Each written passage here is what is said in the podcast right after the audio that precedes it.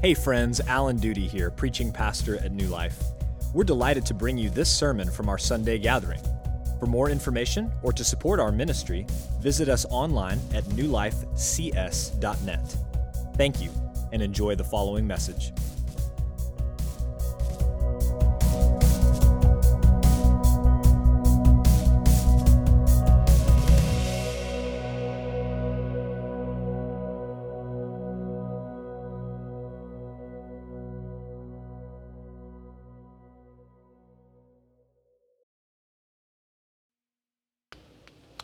In 1971, in the height of racial tension and desegregation of the school systems throughout the South, the people of Durham, North Carolina struggled with this more than most southern states.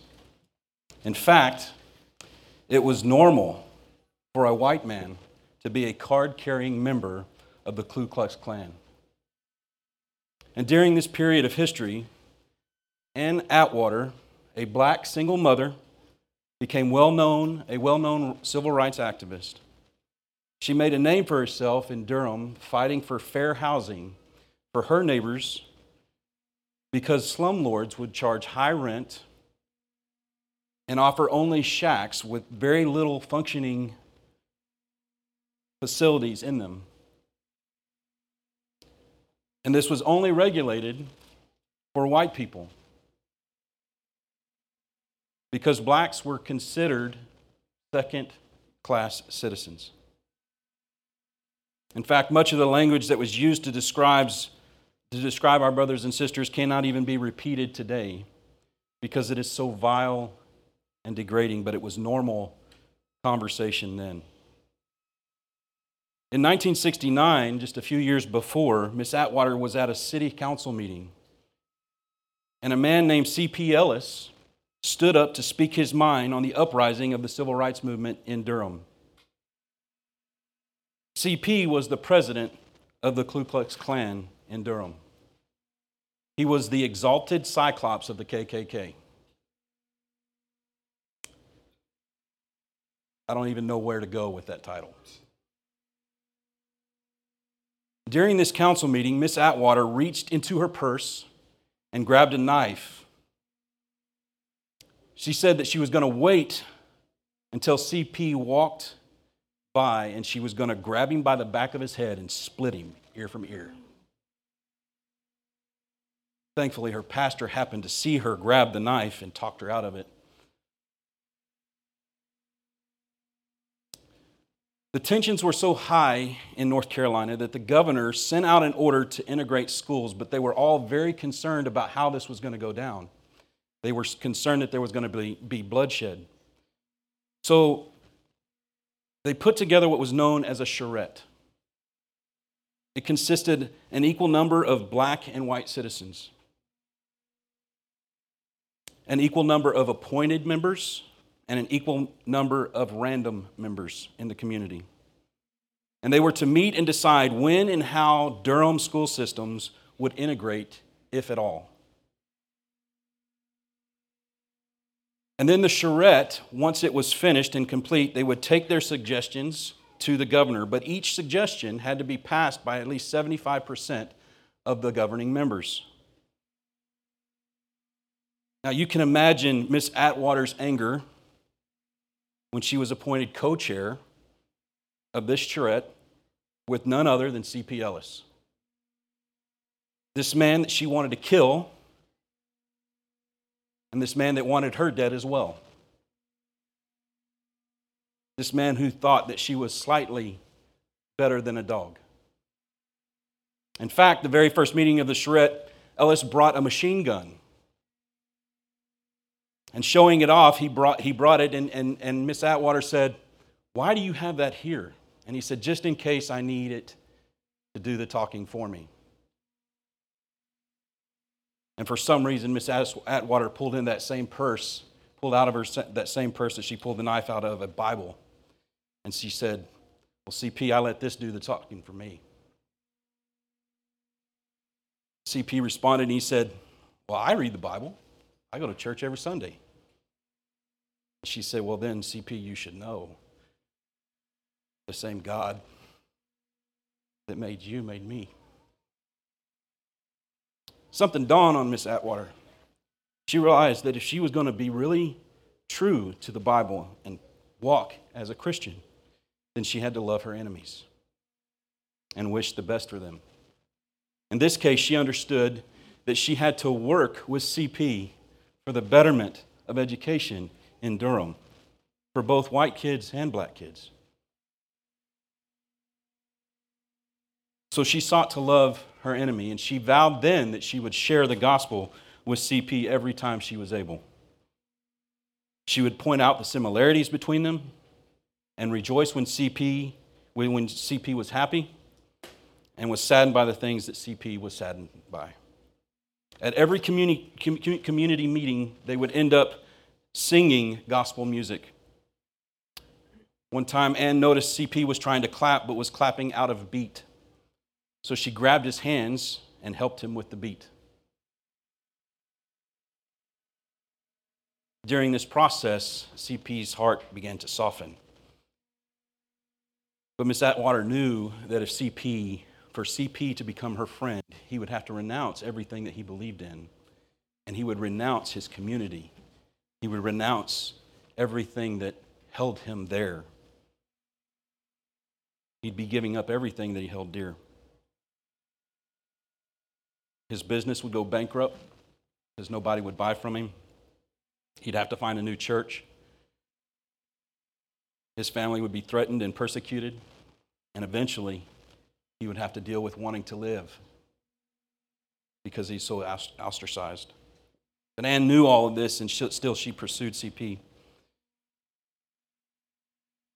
At the very end of the process, the charrette process, CP stood in front of his peers and deciding to vote on integration, renounced the KKK. He voted for integration and publicly stated that he was wrong for ever thinking that his black brothers and sisters were less than human. And Atwater recalls that during the charrette, she was able to call CP friend, and after the charrette, she was able to call him brother in Jesus.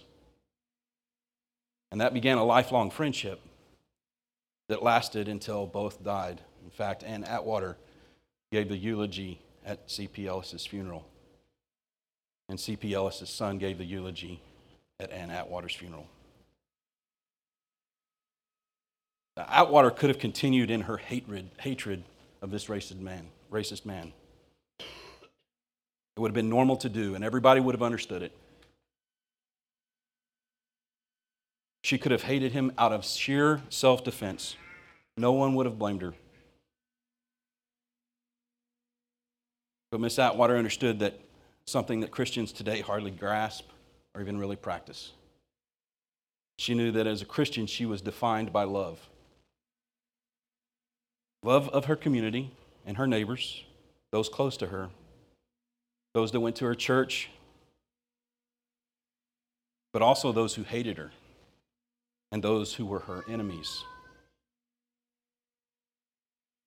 Last week we discussed Romans 12, verses 1 through 9, and we saw that as a result of God's mercies, meaning the work of Christ on the cross for us, we're given gifts to use to build up the church. And this is by grace of God. Ephesians 2:10 says, "For we are his workmanship created in Christ Jesus for good works, which are prepared beforehand that we should walk in him in them." It is through God's grace that we receive through Jesus that which that we are given these gifts to build up the church. We're to look different. We're to see the world differently. We are to approach the world in a different way. If you'll look at the screen behind me at Galatians 5 16 through 23, it says, But I say, walk by the Spirit, and you will not gratify the desires of the flesh. For the desires of the flesh are against the Spirit, and the desires of the Spirit are against the flesh. For these are opposed to each other, to keep you from doing the things you want to do. But if you are led by the Spirit, you are not under the law. Now the works of the flesh are evident sexual immorality, impurity, sensuality, idolatry, sorcery, enmity, strife, jealousy, fits of anger, rivalries, dissensions, divisions, envy, drunkenness orgies, and things like these. I warn you, as I warned you before, that those who do such things will not inherit the kingdom of God. But the fruit of the Spirit is love, joy, peace, patience, kindness, goodness, faithfulness, gentleness, self control. Against such things there is no law. So Paul tells the Galatians once we viewed the world to gratify our flesh, but now we're led by the Spirit, so we do the opposite of what our flesh wants to do. As Paul says, the desires of the Spirit are against the flesh. And we'll see in this morning's text that there is no possibility of obedience to God's word outside of the Holy Spirit's help. We cannot do it on our own. So we are changed by the whole Trinitarian God. God the Father has mercy on us by sending his son Jesus to be a sacrifice for us. And it is through Jesus that we can offer our mind and our body as a living sacrifice, walking in the fruits of the Spirit, building up the church, ministering to one another, and ministering to the world around us. Let's look at our text this morning, beginning in verse 9. Paul tells us how we as Christians should live with one another. Starting in verse 9. Let love be genuine, abhor what is evil Hold fast to what is good. Love one another with brotherly affection. Outdo one another in showing honor. Do not be slothful in zeal. Be fervent in spirit. Serve the Lord. Rejoice in hope. Be patient in tribulation. Be constant in prayer. Contribute to the needs of the saints and seek to show hospitality. That's quite the list. Look at what Tony Merida says on the screen behind me. He says, if you think about it, the old mind, or the mind conformed to this age, wants to do the opposite of these instructions, leading one to fake love, to support and do that which is evil, to show no affection, not to honor others, to be lazy or to be cold and apathetic to the things of God, to serve self, not the Lord, to get mad in trials to turn inward in self pity, not to rejoice, not to pray, to be greedy, to be inhospitable, to want to retaliate when persecuted, to ignore the hurting, and to get jealous when others succeed, to live in disharmony with other brothers and sisters, complaining, criticizing, gossiping, and creating division, and to be arrogant towards others. This is why we need the gospel. This is why each of us needs a renewed mind. This is why we need the Holy Spirit to make us different. We need hearts that are saturated in grace to live out these instructions. It would be easy to look at this list in Romans 12 and begin to check it off. Well, I hate evil. Check. I have affection for the people in my church. Check. I'm not lazy. Check. That's why Paul starts these commands with let love be genuine. Isn't it easy for us to see a list and soon we concentrate more on the list of the commands than the reason for which the list was created in the first place? So we might be able to give the appearance of living by these commands, but without love, we cannot be genuine in doing them we would be doing them under false pretenses, or we would not be able to do them at all. Without the grace of God, we cannot love genuinely. I mean, look at the, what the world defines love to be. Have you ever stopped to think why there are so many divorces in our society? If you ever troll your social media you would find at least one meme or GIF that would say something like, You need to follow your heart, and you should do or be with whoever makes you happy. Now, look, I'm crazy about my wife. I love her deeply, and she loves me deeply. You know why? Because we both realized a long time ago that love has nothing to do with our happiness. It has nothing to do with our comfort.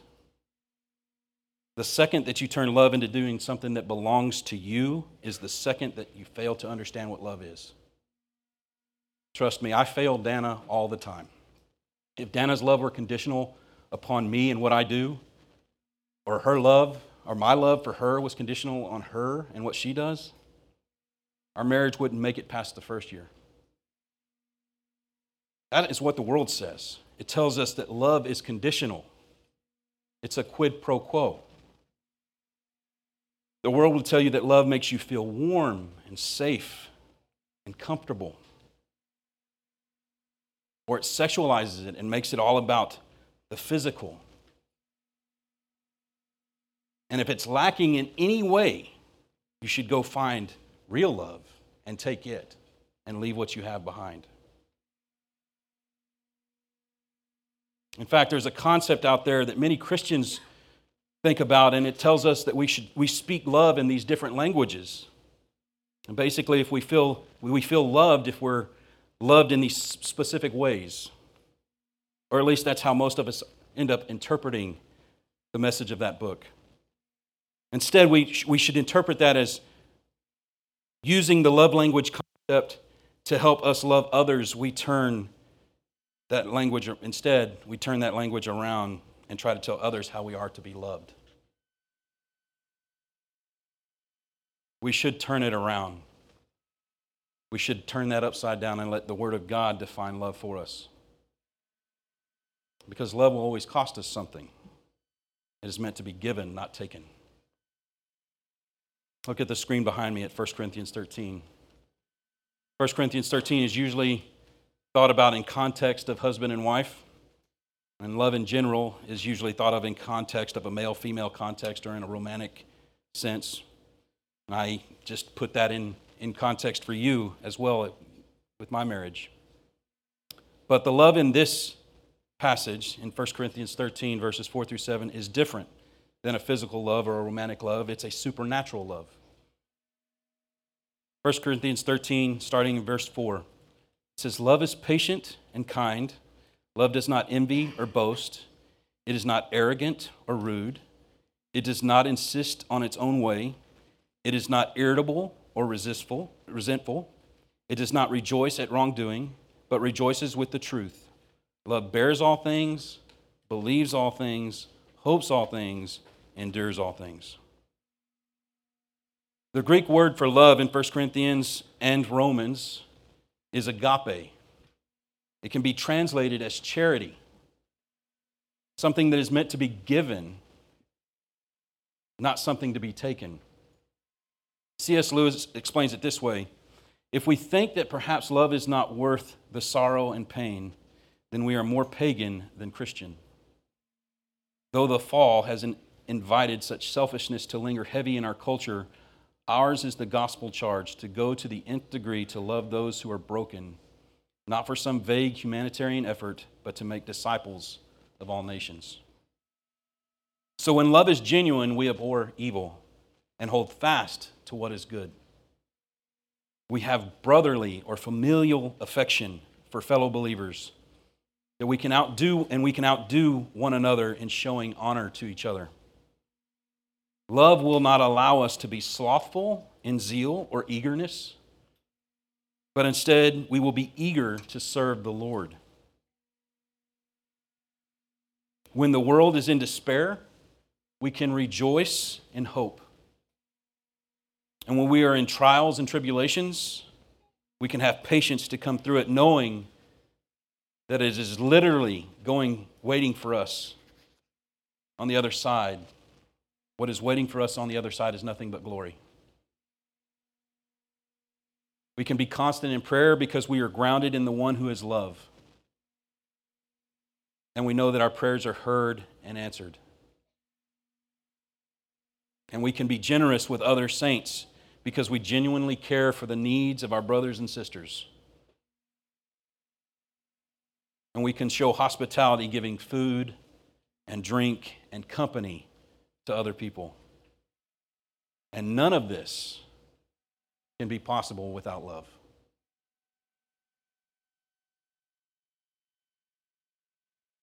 And if you think it's hard to love fellow saints in this way, you're absolutely right. But it is absolutely impossible to do with people who do not like you, people who wish you harm, who want to destroy you. And these next verses solidify that we are not able to do these things without the Holy Spirit changing us and helping us. Go to verse 14. It says, Bless those who persecute you, bless and do not curse them. Rejoice with those who rejoice, weep with those who weep. Live in harmony with one another. Do not be haughty, but associate with the lowly. Never be wise in your own sight.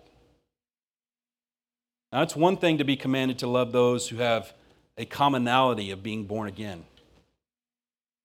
Though it's hard sometimes because we don't always agree, we don't always see eye to eye.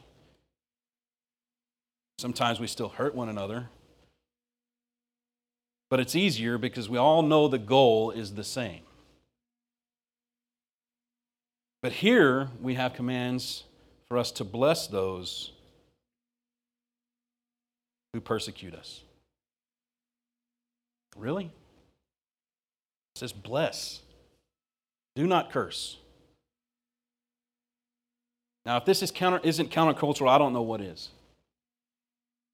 With all the tensions in our country political, racial,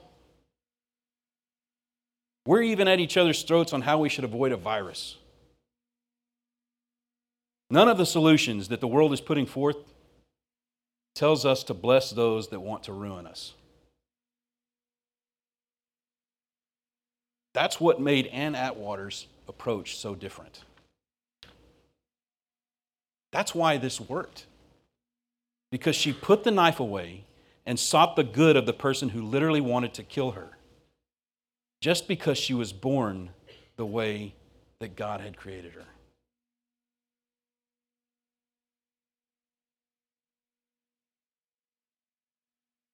But first, we need to finish up before we go any further how we are to live with one another as Christians. And verses 15 and 16 wrap that up and how we are to treat believers. It says to rejoice with those who rejoice and weep with those who weep. Live in harmony with one another. And when I look at this, I have to ask the question what in the world does it mean to rejoice with those who rejoice and weep with those who weep? I mean, there's a lot of people in this room, there's a lot of people in this church. And in order to do this, I'd have to do both at the same time. In this gathering right now, today, there's someone who has cause to weep, and there's someone who has cause to rejoice. Does it really mean to physically weep, to physically rejoice? I think the verses above and the verses the verse after live in harmony with one another helps us to put this in context. What it's saying is love cannot be detached from our brothers and sisters' joys and sorrows. This is what Christian community looks like.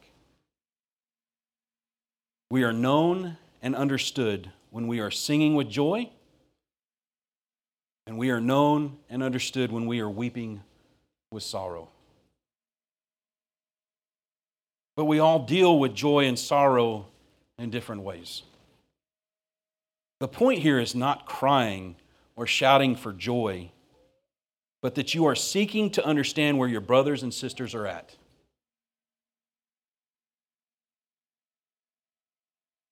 Again, this scripture says nothing about what you are to receive but what you should give. These commands are commands of action, not a list of inactions. In other words, Paul is telling us doing, doing. These things mark you as Christians, not receiving. Don't get me wrong, in, in the doing, we should receive. I mean, John tells us that we love because Jesus first loved us. And we are part of the church. So we are, should be all recipients of this. But when we begin to be more concerned about what we are getting than what we are doing, then we have completely missed the point of living in a Christian community. And I'd like to add this too. In many ways, it's easier to weep with those who weep, but it's much harder to rejoice with those who rejoice, especially when we're in the midst of sorrow ourselves. And this happens all the time in our lives, doesn't it? We can be in the midst of deep sorrow, and there's someone in our lives who is in the midst of celebration and joy. You know the saying, misery loves company. It's true. But Paul is saying here that we should be able to rejoice with our brother and sister because we love them, even when we are in our own sorrow. So we have to put away self pity or jealousy in order to rejoice with those who are rejoicing. Finally, it tells us to live in harmony with one another. That literally means to think alike. As a saint, you live in a community and in agreement with other saints because you have a renewed mind and your body is a living sacrifice, holy and acceptable to God. We are not to be haughty or think of ourselves more highly than we should. We should we are not above anyone else. But even more than that, we're supposed to associate or accommodate with the lowly, the poor, the scarred, the overlooked. Do you see the pattern? This is about reaching out, not pulling in. It's about giving, not receiving. The last part of this passage, Paul gives us four commands. And they all say the same thing, but in a different format. He gives us what not to do, followed by what we should do. He tells us, don't do this, instead, do this. He says, beginning in verse 17, repay no one evil for evil but give thought to do what is honorable in the sight of all. If possible, so far as it depends on you, live peaceably with all. Beloved, never avenge yourselves, but leave it to the wrath of God, for it is written, Vengeance is mine, I will repay, says the Lord. To the contrary, if your enemy is hungry, feed him. If he is thirsty, give him something to drink. For by so doing, you will heap bowl, burning coals on his head. Do not be overcome by evil, but overcome evil with good. When someone acts in an evil way towards you, we are not to repay it with evil, but repay it with being honorable in the sight of all. I know this is hard to believe, but I don't like to be dressed down or verbally degraded, especially in front of people my automatic reaction is to fight back, to cut back with my words, to give you exactly what you have given me. And honestly, because I'm kind of a larger guy and I have really dark eyes that can be really full of expression, especially anger, I can appear somewhat threatening.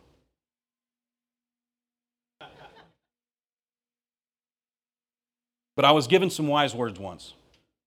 And I was told, don't let your reaction overshadow the person's actions done to you. In other words, think before you react and react in a way that is honorable, not hostile.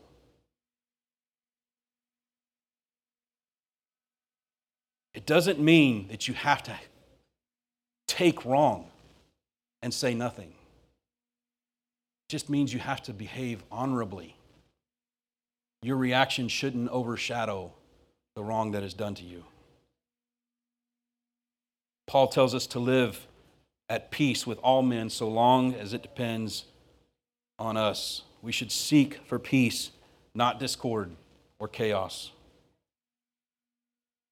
We provide kindness instead of revenge because we are fully aware, and this is important, that God's vengeance is so much more than our own. And in all honesty, if it's not for the blood of Christ, we would be under that same wrath.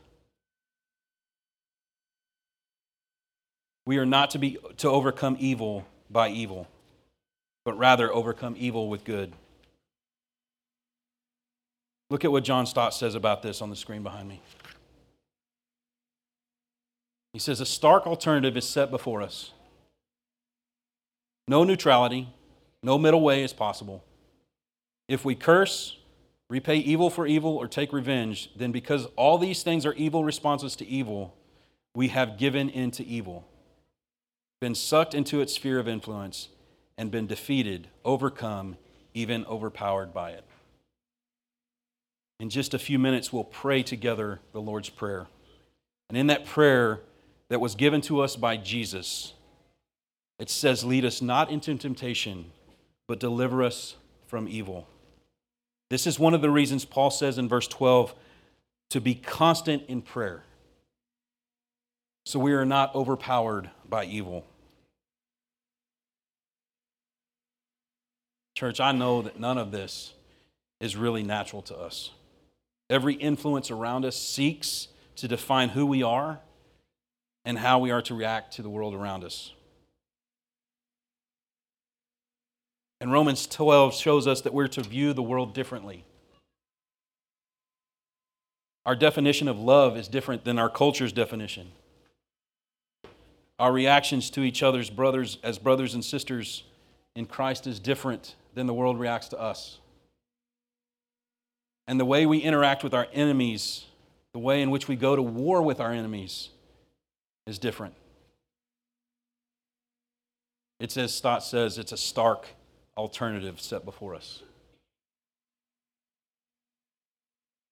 Now, we can only love each other and our enemies because Jesus first loved us. He did all of these things. He stepped down out of heaven. Philippians 2 says he humbled himself by becoming human, by associating with the lowly. You and I are the lowly. He condescended to us. He lived a perfect life. He came under the law and fulfilled all of its demands. He was tempted in every way that we were tempted. He was betrayed by a brother, a friend who he had poured into. He was beaten and mocked but he never responded. Instead, he willingly went to the cross and was crucified for us. In Revelation, John sees the living, resurrected Jesus, and he hears the worship of all the world saying, Worthy is the Lamb who was slain. He is our living sacrifice. So we can be a living sacrifice to God. He goes before us. And it's through Him that we can live in such a way. Friends, every time I read this passage, I'm reminded of my need for Jesus and my need for repentance. God's word says in 1 John 1 9 that if we confess our sins, He is faithful and just to forgive us and to cleanse us from all unrighteousness. That's all it takes. Repent and have faith that the Holy Spirit can renew your mind so that you might love your neighbor, to love each other as the church, and to love your enemies. Let's pray.